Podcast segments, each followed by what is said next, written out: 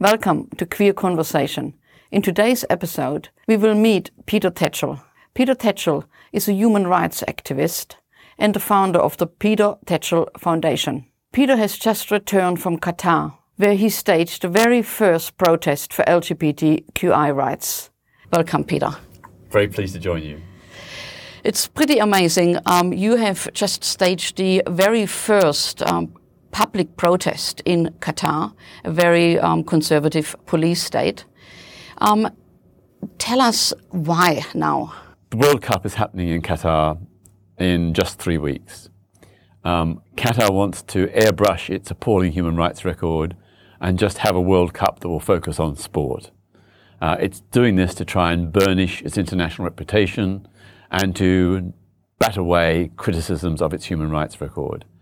I felt it was really important to go to Qatar to shine a spotlight on the abuse of the human rights of LGBT plus people, women, and migrant workers. I did this in response to requests by LGBT plus Qataris. They want protests and media coverage to expose what their country is doing to their community. Um, so I was really going there to amplify their concerns and to ensure that LGBT plus rights is part of the conversation uh, in the lead up to and during the World Cup. Mm. You are the founder of the Peter Tatchell Foundation, uh, which is based in the UK, and your whole life you have dedicated for human rights. Well, first let me say that I was born in Australia, and I cut my teeth on campaigning in this country uh, against the death penalty at the time of the hanging of Ronald Ryan in Melbourne in 1967, uh, in the battle for Aboriginal Indigenous rights, and uh, against the Australian involvement in the Vietnam War. So the tactics and methods I used were honed here in Australia, and I've since taken them to Britain and around the world. So I pay great tribute to my colleagues in Australia who, who taught me the ABC of activism. Um, my foundation is a very small NGO based in London. Um, we do about 50% of our work on LGBT plus rights and 50% on other human rights. Uh, about half of it is UK based and about half of it is supporting uh, campaigners in other countries. Um, we are very small. There's only um, two and a half of us, um, but we punch above our weight. And our focus is to keep public attention on human rights in Britain and around the world, and to support those very many brave, courageous campaigners uh, for a range of issues in different countries, particularly those who are struggling against uh, deeply repressive regimes like Russia, Saudi Arabia, Iran, and so on. Mm. And what is life like as an LGBTQI person in Qatar?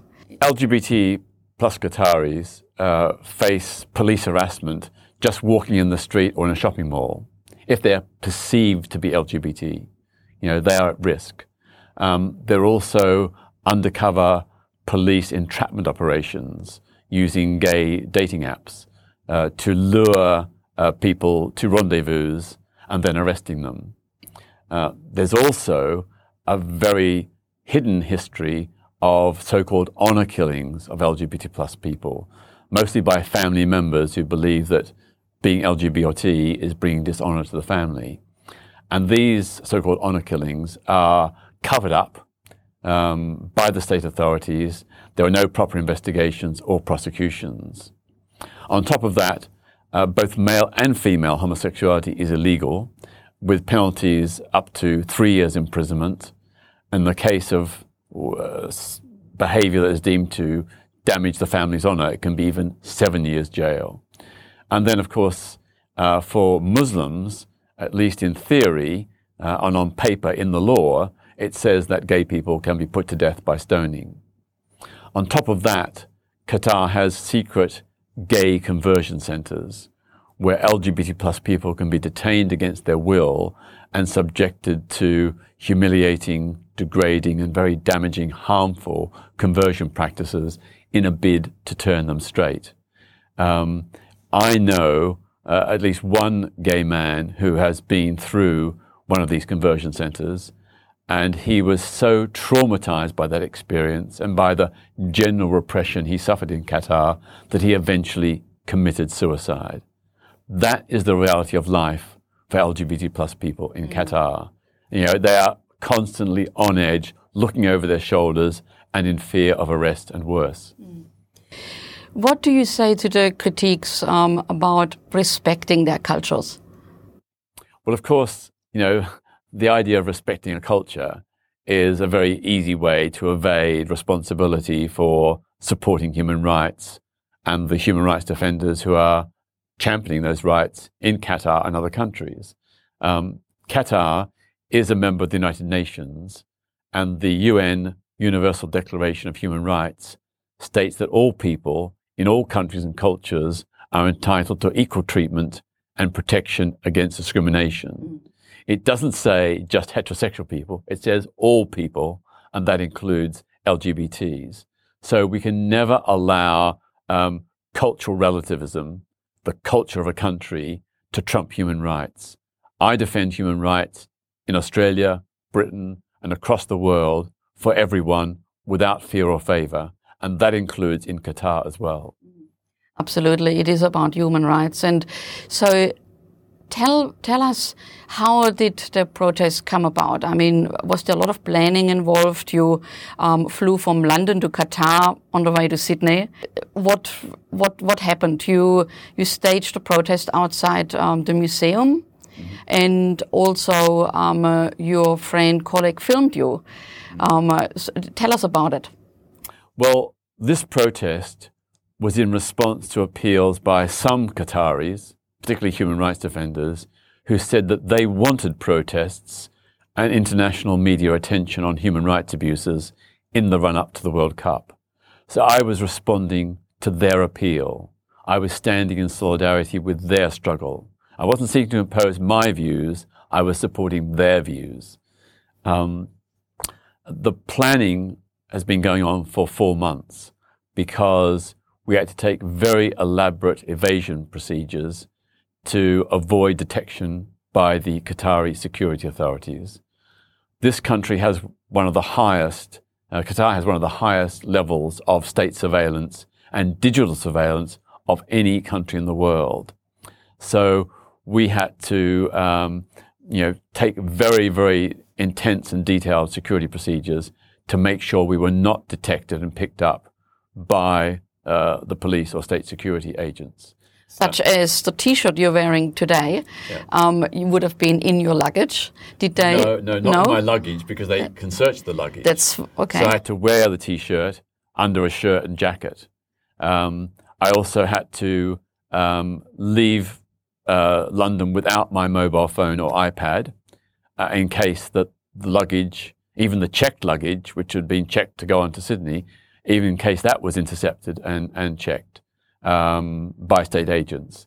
Um, in addition, um, the placard I took was carried by my colleague, Simon Harris from the Peter Tatchell Foundation, not by me. And I had a brand new phone, uh, which had no history and no, no connections with LGBT issues or Qatar on it. Um, uh, when I arrived in Qatar, um, my story was that I was uh, going to get a flight that night to Sydney, and in the meantime, because I had a 13-hour stopover, I wanted to go out and see the tourist attractions in the city. So I had a tourist guide. I had a little patter about the museums I was going to visit, um, and the uh, immigration uh, person at the desk uh, fell for the story and, and let me in. But I've got to say that from the moment that I arrived at Heathrow Airport, I was not able to have any contact whatsoever with Simon, who was coming with me. No uh, physical contact, no eye contact, no communications by mobile phones, WhatsApp, or anything, because the digital surveillance is so great that they can match uh, people together through facial recognition technology, through mobile phone records, and so on. And uh, to go to Qatar, uh, you have to do a, a COVID app called Ehteraz. But it isn't just a COVID app, it's also spyware that can basically take over your mobile phone and can read all the messages on it, including text messages, email, and voicemails. Um, So, right up to the moment of the protest, I had no contact with Simon whatsoever. We went, when we arrived at Qatar airport, we went through um, security separately, completely separately. Um, we traveled into Qatar by different means. I went on the metro, Simon went by taxi. Um, when we got to the National Museum, which was the planned place for the protest, uh, we kept c- completely apart um, until we had a rendezvous in the Desert Rose Cafe, uh, which is attached to the museum. But even there, we sat apart because we, we, could have no contact, no visible contact. So what Simon did, he smuggled in, wrapped up in a uh, British newspaper, a placard um, that I was to unfurl. And at a certain point, he was, you know, acting as though he's reading the newspaper. Then he got up and went to the toilet and left the newspaper on the adjacent table. Then I feigned that I was, you know, interested in the newspaper. I went over and picked up the newspaper, started reading it, and then discreetly slipped out the placard into my bag. Um, then we had a bit of a mix-up about where exactly outside the museum we were doing the, the protest. So we had to sort of like, uh, Simon left the cafe. I, I could sense there was something wrong and some confusion. So Simon left the cafe. I let him go and then followed a bit later. And then in this sort of little sort of tunnel between two buildings where there was no CTV, we walked past each other and briefly exchanged um, the message verbally in a whisper that we'd meet outside the flagpoles in front of the museum. So that's what I did. Um, for 35 minutes, without interruption, I stood outside the main entrance to the Qatar National Museum on a busy road by a busy roundabout with a placard which said, Qatar arrests, jails, and subjects LGBTs to, quote, conversion. Um, I was astonished that I was allowed to do that for over half an hour. And did what? What did people who walked by? Did they did they comment? Did they say anything? Well, people were visibly shocked and surprised because protests are not allowed in Qatar. You know, it's forbidden. You can end up in jail. And indeed, at one point, uh, a, a woman came past and expressed horror on her face and came up to me and said, "You shouldn't be doing this. Put that placard away. If the police catch you, you'll end up in prison." Um, but I just said to her, you know, I'm taking a stand against human rights abuses. You know, I'm prepared to take that risk. Um, in the meantime, Simon, my colleague, from a distance, was discreetly photographing and videoing what I was doing. And his imperative was to not get arrested so he could ha- be able to upload the photos and videos. Um, what happened was that um, after about 35 minutes, uh, state security uh, officials arrived in three unmarked white Land Cruisers uh, and got on their mobile phones, started photographing me with a placard, and then summoned police. Uh, police arrived in a separate vehicle, and then um, they basically detained me, took my placard, and then noticed, one of them noticed in the distance that Simon was photographing or filming. So they went over to him and grabbed his mobile phone and deleted all the photos and videos of the protest. But fortunately, just before they did that, he'd uploaded some of them and sent them to London. He, he, he actually became the main focus of the police um, because they were terrified that these images would get out around the world. So they went through his passport, photographing every single page about all the places, countries he'd visited. They photographed all his documents uh, that he had on him, and they did the same to, to, me and my passport and my boarding pass for Sydney. Um, all this time, we were we were told very clearly that you know such protests are not permitted in Qatar. Mm-hmm. So they were being very upfront that mm-hmm. protests are not mm-hmm. allowed. Um, but we were not taken to a police station. We were detained on the pavement by this busy road. We were not free to leave. Um, we weren't free to continue the protest. Um, and we had to just wait and wait until they sort of decided what to do with us. And clearly they were very thrown because they were not used to dealing with protests. You know, protests don't happen in Qatar. So they had to phone higher ups mm. to try and sort out um, what to do with us. Um, obviously, uh, eventually, being aware that the media spotlight was on Qatar in the run up to the World Cup, they decided to treat us quite leniently.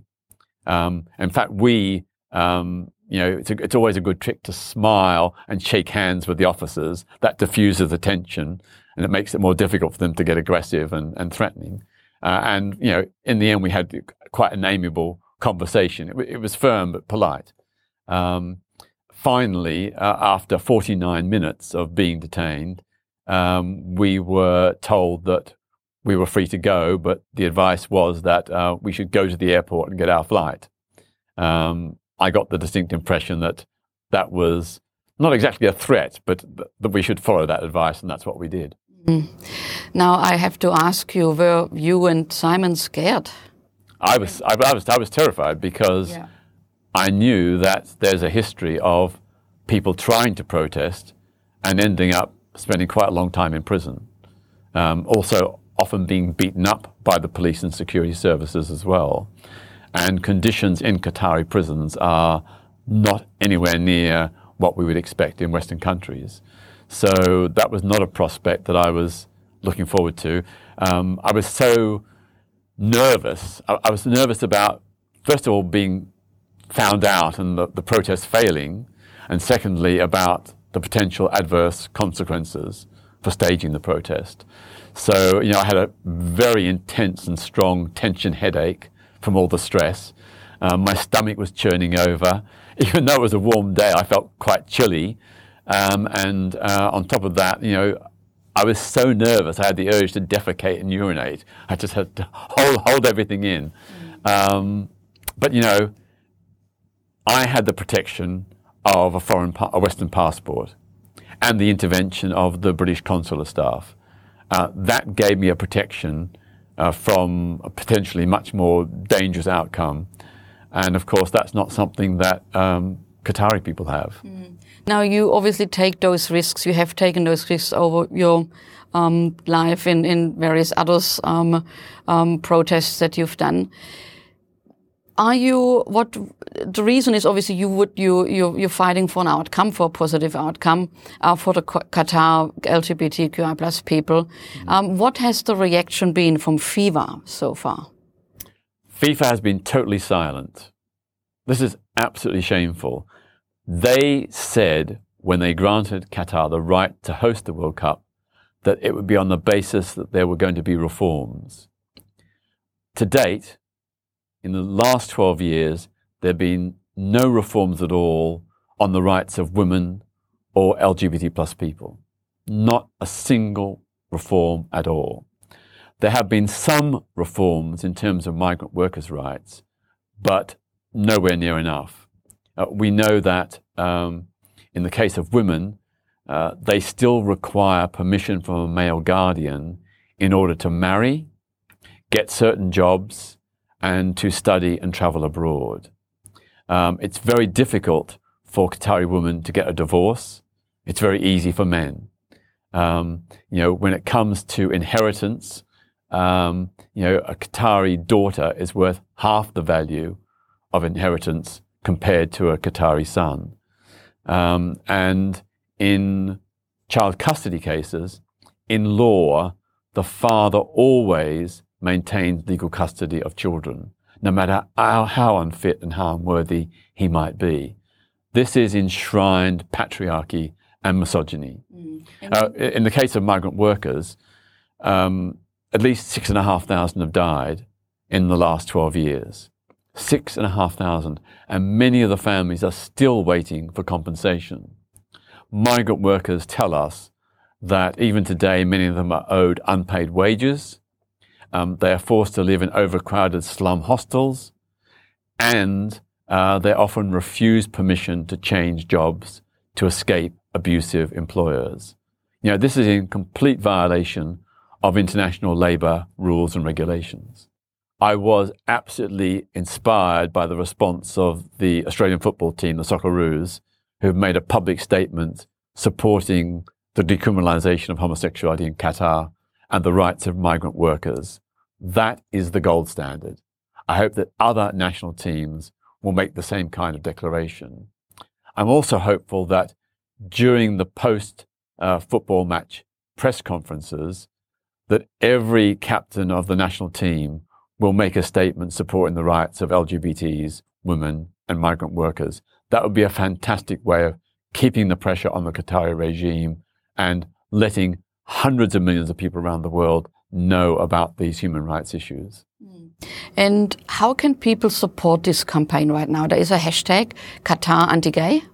Yeah, I mean, it's it, it'd be great if people can just pile on, use the hashtag to pick up on the kinds of issues that I've highlighted, so we can amplify this across the world and keep doing it on your social media uh, uh, until and during the World Cup.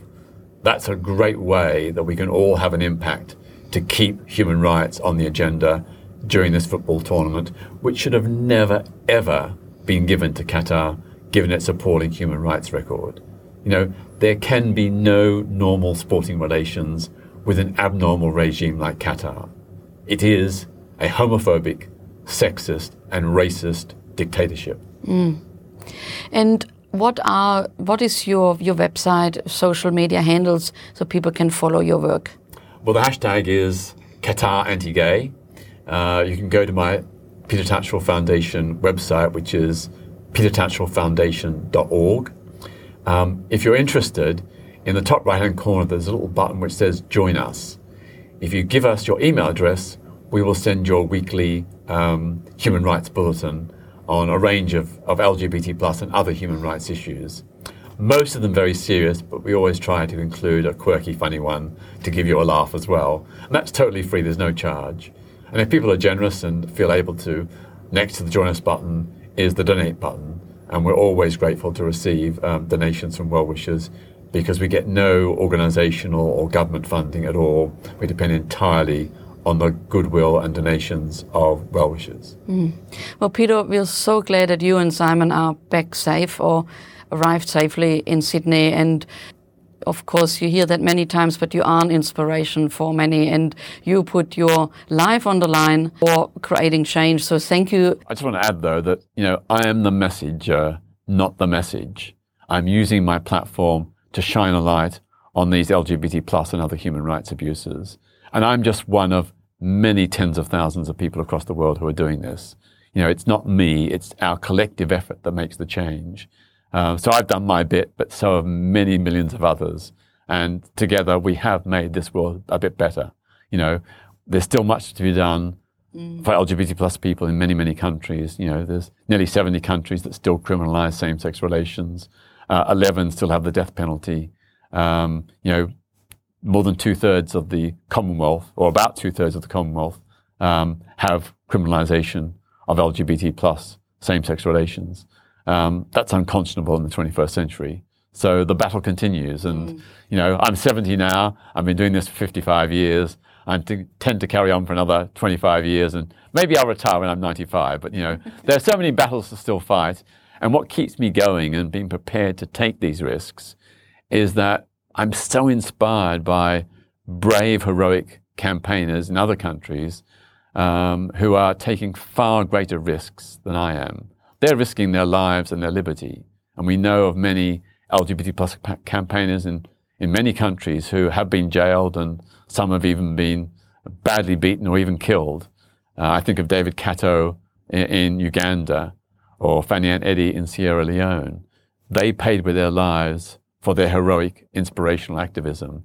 So I walk in their shadows and, and I'm, I'm so proud to be part of this global movement and so proud to think that our collective effort is challenging and rolling back homophobia, biphobia, and transphobia. You know, there are setbacks, there is backlash, but overall, the global trend is towards ever greater progress. And, you know, we are winning. And the backlash that does exist in some countries is indication that we are making progress. We're pushing at the boundaries.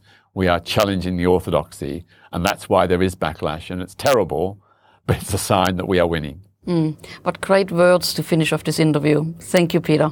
Yeah, well, thank you. If you enjoyed today's discussion with Peter, make sure to support the Peter Tatchell Foundation on petertatchellfoundation.org. And if you like to hear more from Queer Conversation, make sure to follow us on Lotl Media. And you can also head to our website, lotl.com, where you will find 30 years of history of LOTL magazine. My name is Silke Bader and thank you for your company.